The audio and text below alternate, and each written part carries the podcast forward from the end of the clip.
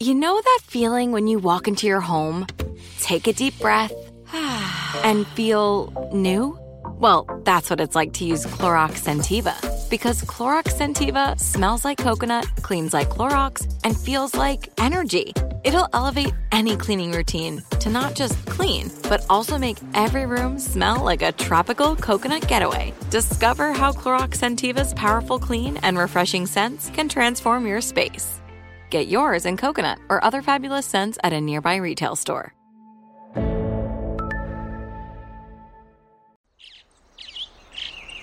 Getting ready to take on spring? Make your first move with the reliable performance and power of STIHL battery tools. From hedge trimmers and mowers to string trimmers and more, right now you can save $50 on select battery tool sets. Real STIHL. Offer valid on select AK system sets through June 16, 2024. See participating retailer for details. What do the most successful growing businesses have in common? They're working together in Slack. Slack is where work happens with all your people, data, and information in one AI powered place. Grow your business in Slack. Visit slack.com to get started. This is Playing Around with Paige Renee. Hello, everyone, and welcome back to the Playing Around podcast. I'm your host, Paige Renee, we have a great episode in store for you. We have a special guest going to talk some NFL, but I first wanted to start off this episode by addressing a situation because I don't want crazy rumors to come from this. But Amanda Rose will no longer be a co host on the podcast. She will come on from time to time, and no, there was no crazy beef or drama. We are still friends, and I want to thank her for all of her work that she did on the podcast. As you guys know, I have been navigating the waters with this pod, and we've tried different co host formats, subject matter, and the podcast has never really felt me. With all of my other social media platforms, I'm in such a groove. I feel confident and comfortable with what works and what to post and when to post. I really just know exactly what I'm doing. And most people don't know this, but I actually write all of the scripts and come up with all of the ideas for all of my videos. And I'm quite proud of how fun and creative they all are. And I love video work. I feel like that's where I thrive in short form content. And so, longer form content, besides YouTube, I actually am really quite proud of my YouTube channel and what we put out there. Every social platform is very different. And I, I understand that, but from Facebook to Instagram to Twitter to TikTok, it all seems, and YouTube, it all seems to work together well. Like it's cohesive. It makes sense to me. But my podcast doesn't feel that way. And I know I'm way too hard on myself when it comes to the podcast, but it's just something I don't feel super proud of because I feel like it could be better. And I'm a perfectionist and I know I need to get over that because we've actually built something together, you and me. We've built something together that's pretty special. And you guys have been along for the journey through all of the changes. And at times, I think change is good because it keeps it, it fun and different, and you just get sick of the same thing over and over again. So I do like the fact that it's always evolving and changing. But again, I still haven't found the format that makes me happy, that I'm proud of, that I want to do, and that I want to continue to do. So what I'm trying to say is that the podcast is going to continue to get better. I'm going to have friends on, guests on, put more of an emphasis on the podcast and what I'm doing. Gosh, this it's just so hard. And I want to complain as like an influencer, and I say that cuz I hate the word influencer, but it's really hard to focus on so many different platforms and to be good at all of them because they are so different and you have to know what pieces of content work on each platform. And again, I just don't feel like I have done that for the podcast. And I want to be better because all the other pieces of content that I put out, I think are actually like funny. I, th- I think they're funny. But my podcast, I feel like I don't really show my full personality, which is weird because this is where I should be able to show it the most. And although you guys get more of a deep dive into my life and my emotional problems, that's the more serious side, but I don't feel like you see the the wit and the humor as much on the podcast. And I don't know why I like freeze. I like freeze up when it comes to talking and maybe it's just because i don't prepare enough or maybe i over prepare and that is different than my other pieces of content because i don't prepare at all. I just kind of put the camera in front of my face and i just go for it. But again i just need to figure out all of those things and um, just continue to keep listening. That's all i'm saying. So before we get into our guest we are going to talk a little nfl i'm going to go through a couple games from week one and give some thoughts First off, we had the Bills versus the Rams. Bills won 31 to 10. Unsurprising, the Rams did not look that great last week. In the podcast with Teddy G, we were talking about the Rams and we said that they just were going to struggle a bit, and that's how they looked a bit rusty and not cohesive. Bills, on the other hand, although they didn't play a perfect game, they looked really, really solid. And I think the Bills are going to win the Super Bowl. I'm saying it here first. The Eagles won 38 over the Lions 35. We had the Bears actually winning 19 to 10 over the 49ers as 49ers are working through quarterback situation with Trey Lance and porn star Jimmy. Now here's the crazy game. We had the Steelers and the Bengals. The Steelers won in overtime 23 to 20. This game was wild. This game was wild because Joe Burrow played the worst game of his professional career. He had five picks, sacked six times. It wasn't good for him. I will say Mitch Trubisky looked good. I am happy that Big Ben is gone. The team looked energized and their defense was solid, to say the least. Unfortunately, TJ Watt was out in the last 15 seconds. It looked like he tore his pec, which I don't know if any of you guys have torn your pec, but I've heard that it is it is painful and he potentially could be out for the entire season, which really really sucks. Really shitty situation for the Steelers if that happens because he is the best player in the league and it, it, he just brings so much to that team I wasn't expecting much from the Steelers, but I'm a bit excited now after watching that first game.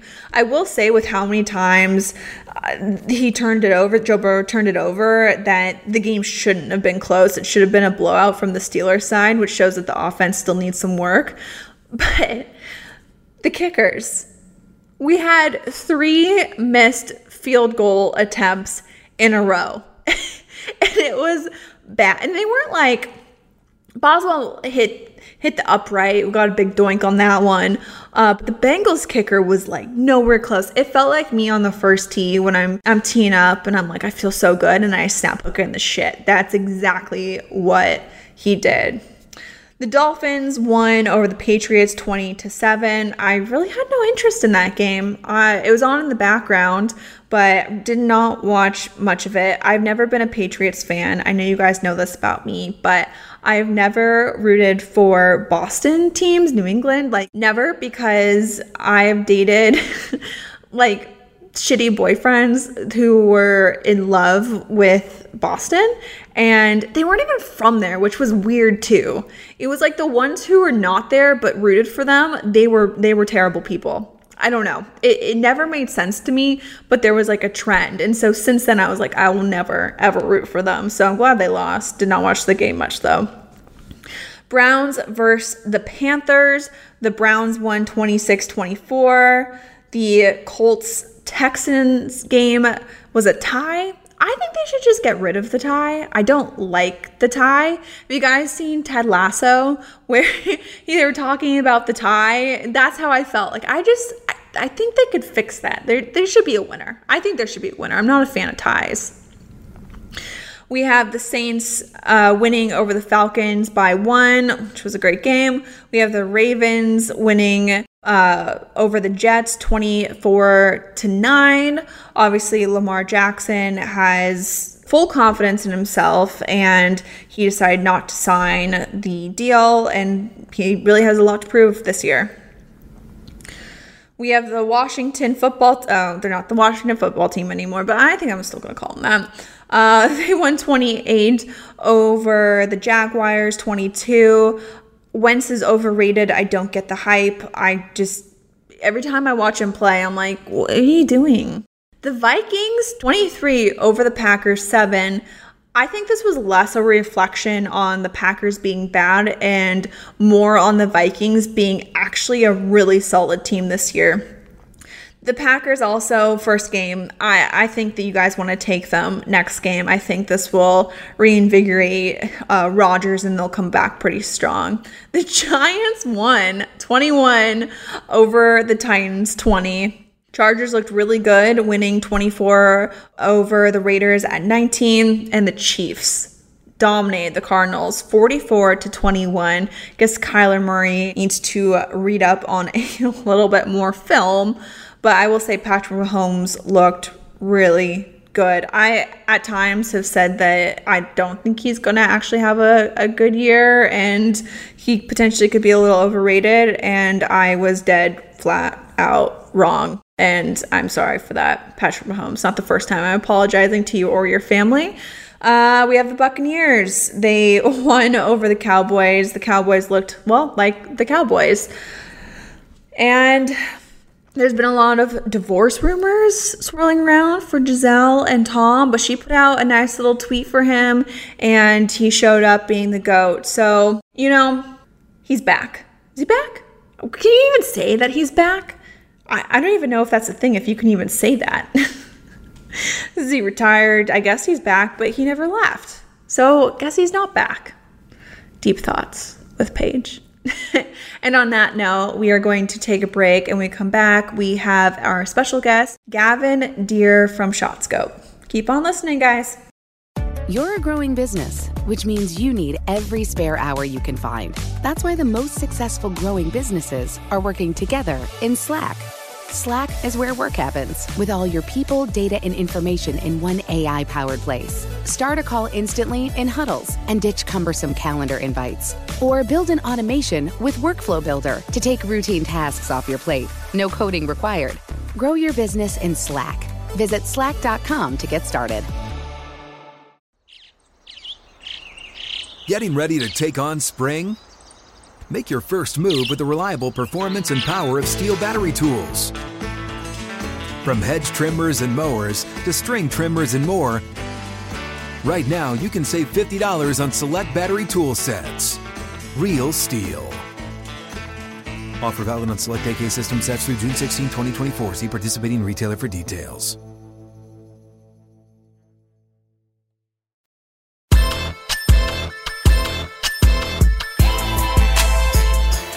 Everyone, we are back and we have a special guest, Gavin Dear, who is part of the ShotScope team. He does sales, marketing, and logistics, and ShotScope is one of my partners, and I've loved working with you guys so far. But we have a very exciting sale announcement, which we'll do in a little bit. But Gavin, thank you so much for jumping on the podcast today.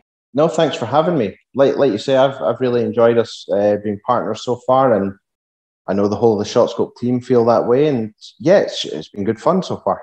Well, we'll get into ShotScope in a little bit, but I actually want to talk about your golf background because it's quite fascinating. So, you played at Lynn University and you represented Scotland at many events, including winning the World Team Championship in 2008. And you also played in the 2009 Walker Cup, which is incredible. There were a lot of big names. Tommy Fleetwood was on your team. You played against like Peter Uihlein, Brian Rickie Fowler. Uh, what was that experience like? Yeah, I mean, it, it feels years ago now. Every time I get on a golf course, you know, I think back, but it was great fun. And you forget how lucky you are at that time of your life just to sort of play golf. And college was great, taught me a new sort of how to hit the ball high, how to hit the ball longer, play against better players. World Am was an amazing experience to go and win that with Scotland. And um, to give some context, we won by, I think, 11 shots from the US team. Wow. and it's the only tournament I've ever played where, because it was a three person and it was the best two scores, playing the back nine, we'd won. We were so far ahead. It, it was just a strange feeling. Um, and then the Walker Cup was probably the biggest crowds I've played in front of, sort of 12, 13,000 people. And and that's a different experience. You know, you go from trying not to hit them to be competitive.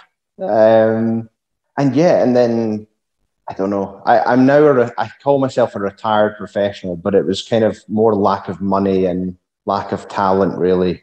Yeah, so you gave it a go for about what four years after um, your amateur career and college career, and it's a grind. And I don't think people realize how hard it is and how expensive it is too. I think you see these professional golfers and especially, you know, with like the live money that's been thrown around, you're like these guys are making so much money, but you look at the kind of the step down and that was the same thing for me. I didn't have the talent, but also just the money too. Like I played like 25 tournaments, made money in all of them but two, and barely broke even for the year. Yeah. and, it, and, it's like you're looking at maybe not eating for a week. You, you have to work multiple jobs uh, to pay ends meet. Like it's really difficult and it's hard to be able to put all of your time, energy, and focus into playing professional golf when you're so worried about also like, how am I going to get to this tournament? How am I going to pay for Q school? I don't think people realize how expensive Q school is.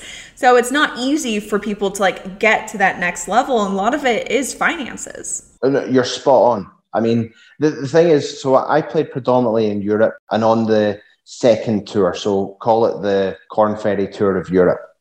But we didn't always play in Europe. So we played in Colombia, Morocco, Kenya, India, Kazakhstan, Russia, and you're China. You've got to fund all of the, like you say, I mean, I did 125, 130 flights a year.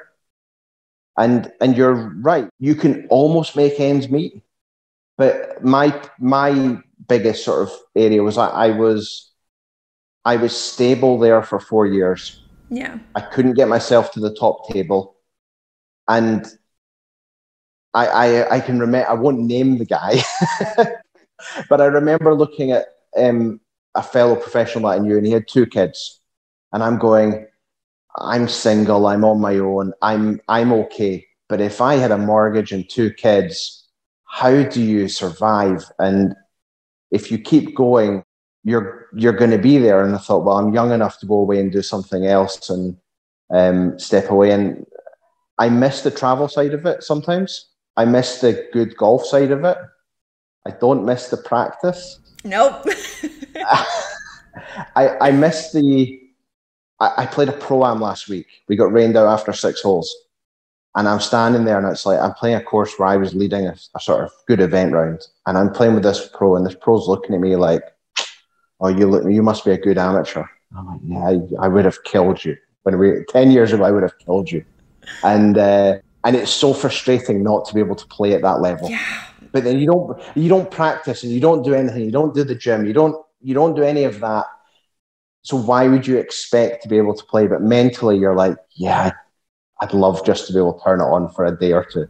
Do you do you still enjoy playing? Because that was the hardest thing for me, and it's still something that I'm kind of struggling with. And actually, ShotScope is has helped with this of like getting that that passion to practice again and that passion to get better because people don't realize like how much work and effort you have to put into playing and practicing. Like you're on the golf course from as soon as the sun goes up until the sun goes down and it just gets draining after a while and most people are like oh but it's golf it's so fun you got to stay outside but it's mentally so exhausting and so once i decided to give up playing professional golf I had no desire to play, no desire to practice. I didn't even want to like do fun rounds with my friends. I didn't want to I had like PTSD from like keeping score. Like I didn't even want to keep score cuz like you were saying it's so hard to just accept the fact that you're not at the same form that you used to be. And it's like if I hit a bad shot, I'm like I can't get down on myself anymore. Like I can't do that, but it's still so hard. So do you enjoy playing now? Do you enjoy going out or are you still kind of like eh?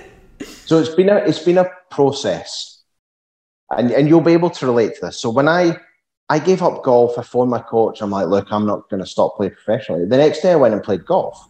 I'm like, what else have I got to do?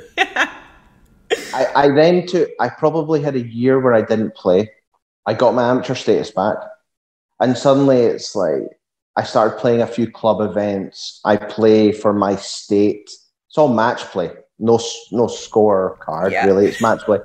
And and I can compete with that, but also the team's quite young, a lot younger, so I think they get a bit out of it because it's how do you do a practice round? You know, they're playing national events and they're good golfers, but I know I know they learn a little bit about it.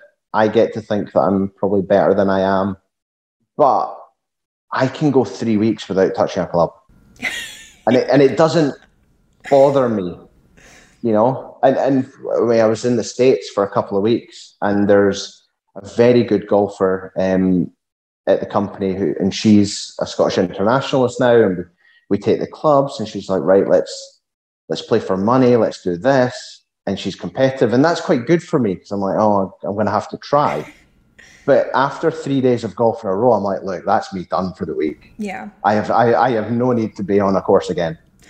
So it, it, it comes in waves. It's different. I it's really hard to explain to somebody that doesn't hasn't gone through the same sort of process or relationship with golf because, like you say, I, I, like getting the shorts on and playing golf in a nice course with some friends. It's great fun. Go play 36 hole competition for fun? No, no, they're like, want to walk 36 or even like I remember going to Bandon and it was raining and everyone was so excited that it was raining. And I'm like, you know how many rounds of golf I have played in the rain walking 36? I'm like, I'm not doing that for fun. But it is really interesting that like especially in like the collegiate amateur level and then that step up to playing professionally when you were on the walker cup team and you were kind of looking around did you think like oh Rickie Fowler is going to make it or Tommy Fleetwood's going to make it? Did they have something that was like an it factor or something that kind of stood apart from everyone else that you knew they were going to make? Because I think that's the hardest thing with golf is that there kind of isn't. You never really know when someone's going to make it or even it's like should you keep grinding through the hard times? Because you could have you know next year could be your year and i think that's what keeps everyone in it. And I, I get a lot of questions from parents and they're looking at their kids like should i push them? Do they have that it factor? Like could you see that when you're on the team? So there's there's been three golfers i've played with that were different. Yeah or there were elements of their game that were different. You thought that's going to carry them. Rickie was one of them. Rickie was fantastic at putting, just awesome on quick greens. Played quite a few events with them, and you could see it. Played with Rory when he was younger, Brown St Andrews, and you could tell. Yeah. Like ball striking was unbelievable. Played with Koepka for a practice round on the Challenge Tour and one of the guys we were playing with said, you know, Gaff, how am I going to compete? He's 40 yards longer and straighter than I am off the tee. And, and you could see, literally, other than that, played a lot with Shane Lowry, who obviously won at the weekend. Great golfer. They didn't really stand out yeah. in comparison to a Tommy Fleetwood or myself at that time or a number of other golfers. But like I don't know, like you say, pro golf's hard and it's a grind. If you shoot 69 every day, you do just fine. And and if you can maintain right? Yeah, and you and you can maintain your confidence. You know, and, and some of it's opportunity and confidence at the right time. But I, yeah, I don't know. It's it's it's funny when parents ask me the same questions. It's like, look, don't push them. Yeah, I've seen I've seen lots of athletes in other sports be pushed by parents and they get turned off that, that sport. Push them, get them to play multiple sports. If they are good, great, they will excel. You're not going to know if they're going to excel until they're 16, maybe. Well, and especially with golf too, because it's a sport that you can play for such a long time and you can peak at, and you're, your 30s like that could be the time or your 40s and i felt so burnt out by the time i was playing my first year professionally because I was grinding in junior golf to get a scholarship to go to college, and you're grinding in college, and you're playing all these amateur events. There's really like no off season for golfers. And then in professionally, I was like, I'm tired. Like this is exhausting. And then you get there and you're like, this is hard. And I've seen so many junior golfers who were superstars and fizzle out in college because their parents pushed them. And the same thing. It's like they were amazing college and fizzled out professionally. And it's like mentally, I think that's what kind of sets the the upper tier apart because I grew up with like Justin Thomas, Jordan Spieth, Lexi Thompson. Like we were all playing together in junior golf, and you're looking at Jordan Spieth. You're like that kid's a superstar. Like he is going to make it for sure. But there were like 10 other kids that I also thought were going to make it and they're not playing golf anymore and I think it's because of like that pressure that parents kind of put on them to be successful. The the girls game's really weird as well because you can see girls, there's less physical difference between a 24 year old tour pro and a 15 year old girl. Yeah. And you can see more of these girls qualify for the US Open. There's like 12 year old every year qualifies and they make cuts and they compete. The guys' game's a little bit different. I wonder whether with some of the great upcoming girl golfers, is qualifying for the US Open at 14 great for you? Does it just heat pressure, media attention, questions. How are you going to turn pro? What are you going to do? Whereas I think for guys, hardly anybody, you never hear of a 14 year old competing on the PGA Tour, really. So, so there's a big difference there. There's maybe a bit more of a time to grow up. Um, but you're right, it's hard. I mean, I've got a three year old girl, and, and you're sitting there like, how do you? Everybody says, oh, you're a good golfer. How you get when she's starting to play? I was like, she thinks golf's like hitting a ball with a stick. That's fine. That'll stay that way for a while. Don't worry about it. That's really fascinating. I never thought about that, but but now that I'm thinking back on, so the Korda sisters, they didn't go to college. Uh, Lexi didn't go to college. My friend Jaye Marie Green didn't go to college. Like I'm thinking back on it, and you're right. Most of them started playing Monday qualifiers, qualifying for the Open when they're like 13, 14, 15 and it would be interesting to see like what would have happened with their career if they did make that change to go to college or uh, vice versa because there's there really isn't much difference but you have seen some like phenoms like Kimberly Kim is a really great example who everyone thought she was going to be the next you know female Tiger Woods and she just decided she didn't love it anymore and there were so many like that and I never really thought about it that way like I'm glad I did the collegiate route and I thought it was really good, but I wanted to turn professional right out of um, high school. Like that was my goal. Like that's what I wanted to do. And it's like you're right. You like have that pressure to like do that because all of your peers are turning pro at 18, and it was like you felt behind if you weren't turning pro. Like I felt like I. I failed when I went when I had like a full ride scholarship and that was like failure. But the thing is that college experience lets you grow up, gives you contacts. I, I mean, are you better off as a business person having been to college than not being to college and that experience? 100%. There's something to fall back on. Yeah. So I mean, it, it's funny. So in in the UK, I mean, we're we're based in Scotland. You can probably tell from the accent. A lot of them. I sit with kids and they're like, "Oh, should I go to America?" And I'm like, "Yes, go to the US college system, play for four years." And, and some of them come back after three months. I didn't like it. I was away from home. And you go, yeah, but you still want to play tour or golf. How are you going to cope with if you've got to travel every week, yet you can't go and live in US college system? What's wrong with you? It's slightly different take on turn pro, not turn pro, but it's the same bit where the, the college gives you that level of experience, how to play golf, contacts, play against better golfers but hopefully you'll be a more rounded person at the end of it. Well, and then speaking of being well rounded, a lot of people are saying for the guys, their route was then you turn professional and you go play the European tour for a little bit to kind of learn that side of the game too. So, like Brooks Koepka was one of the players who did that, was really successful. Yeah. And that was almost more of like the route to be a well rounded player because, again, we grew up on, you know, kind of very similar golf courses and then you go over and golf courses I remember playing in Scotland for the first time and I can understand you I was in complete culture shock when I got into a taxi for the first time and he was asking me where to go. And I'm like, I can't understand a word you're saying. But the golf courses are completely different. The weather's very different, the grass is different, everything is so different. And I I feel like even when I was there for such a short time, my game got better. You have to be more creative. You have to um, be able to work the shots, especially around the greens. Um, it, it's it really does. It feels like real golf to me when I'm over there. Like you have to be so creative when you're playing link style courses.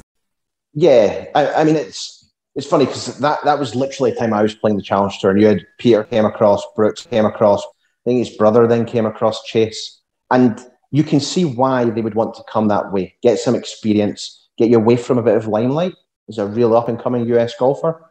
Um, and it teaches them how to travel and be alone and, you know, things that are different, you know, make friends. The, the European tours pretty sociable for the most part. Yeah. Because because you're in small towns. So you're all in the same restaurant every night. um, yeah. So, yeah. And then the golf side, you're right. It, look, it's different grasses, different countries. You're playing in meters, you have to change it to yards, or you're playing the links courses and it's firm and you're hitting a, a nine iron 220 yards. It's totally different. Overall, travel, I think travel in its own is good for golf. It's different grasses, it's different types of courses. Travel's just good for golf. Yeah, I would agree with that. You're a growing business, which means you need every spare hour you can find. That's why the most successful growing businesses are working together in Slack. Slack is where work happens, with all your people, data, and information in one AI powered place. Start a call instantly in huddles and ditch cumbersome calendar invites. Or build an automation with Workflow Builder to take routine tasks off your plate. No coding required. Grow your business in Slack. Visit slack.com to get started. Getting ready to take on spring? Make your first move with the reliable performance and power of STIHL battery tools. From hedge trimmers and mowers to string trimmers and more, right now you can save $50 on select battery tool sets. Real STIHL. Offer valid on select AK system sets through June 16, 2024. See participating retailer for details.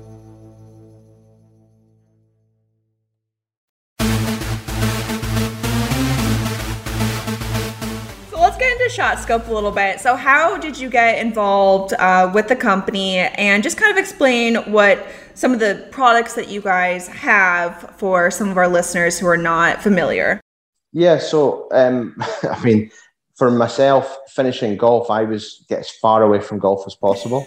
and I was actually over in Boston um, at university doing a sort of master's course, and um, somebody put me in touch with David, who founded the company, and said, "Look, he's got an idea. He's a um, avid golfer, let's say at that time, and I, I, really want to get out of golf. And I came back and we we met in a sort of coffee shop, very startup world sort of chat for three hours. It's like actually I quite like the idea of shot scope and, and what we could do with performance tracking and not only that I, I could pr- help the business so yeah. got involved quite early on so there was three of us at that point we're now a company of 25. Um, and that was seven years ago. And, and it's just grown and grown every year. And it's from, from a personal standpoint, it's been a really good ride. Really enjoyed it.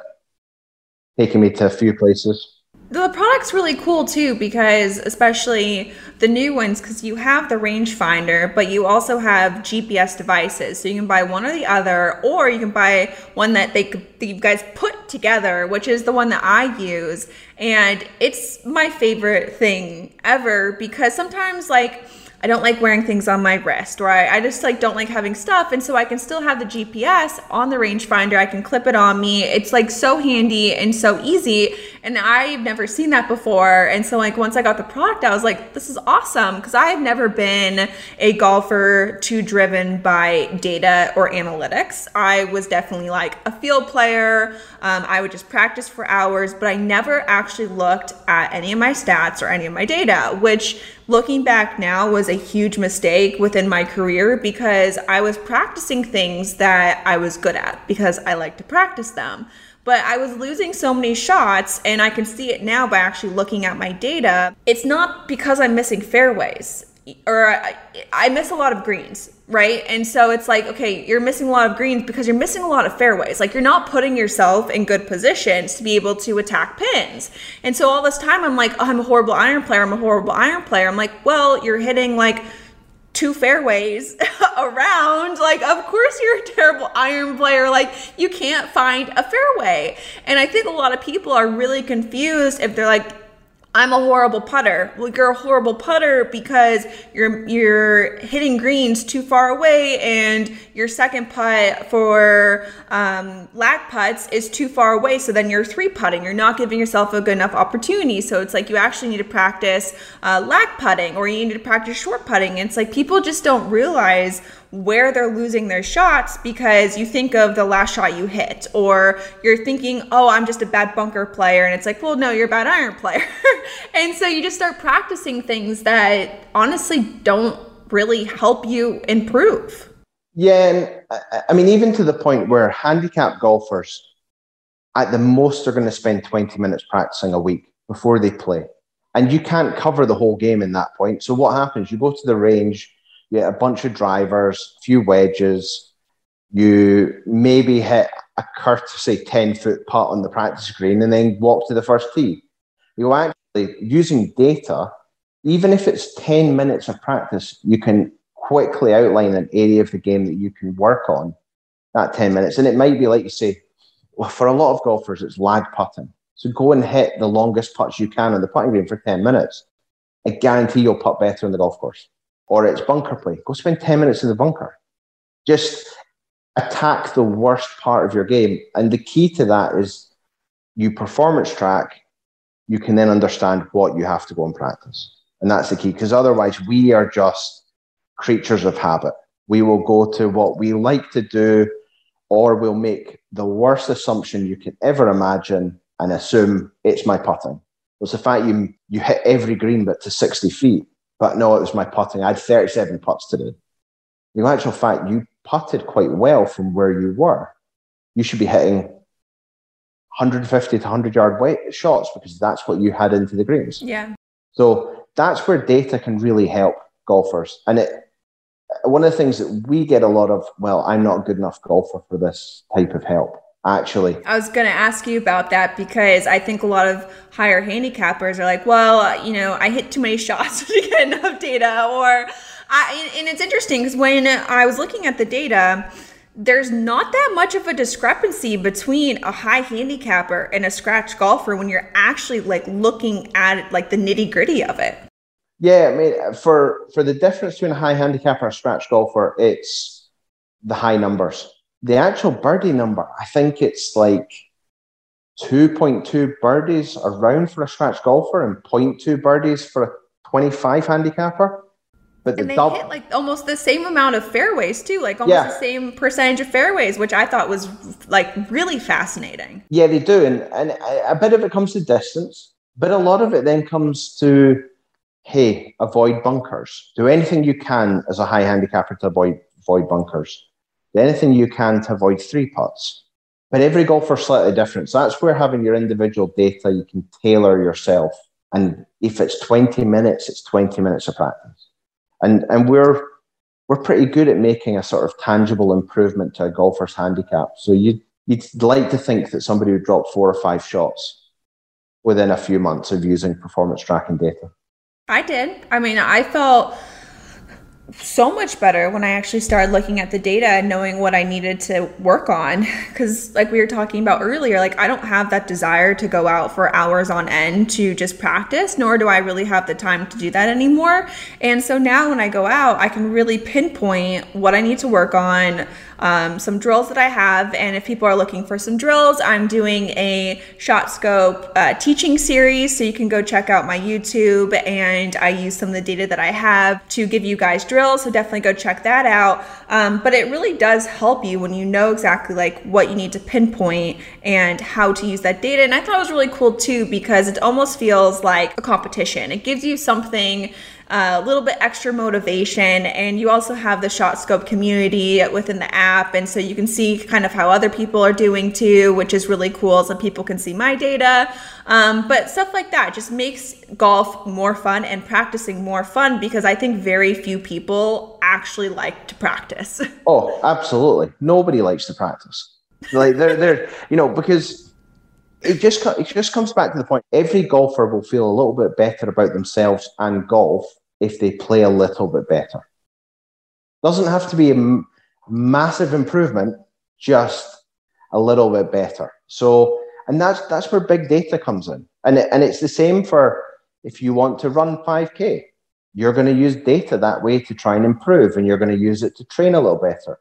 Golf's just a bit more complicated sport, but data works the same way, and I think that's where you know we're seeing massive uptake in the market because you're providing something that is really not found anywhere else. No. And it's simple to do, just simple insights. And that that's the key. So hopefully, I mean that that's the ethos of the company. Make golfers a bit better. Not not a lot better, a bit And better. it- it's easy to use too because that was something I was worried about because again I it's I always laugh all the time that my whole business is on my phone yeah I'm the worst with technology.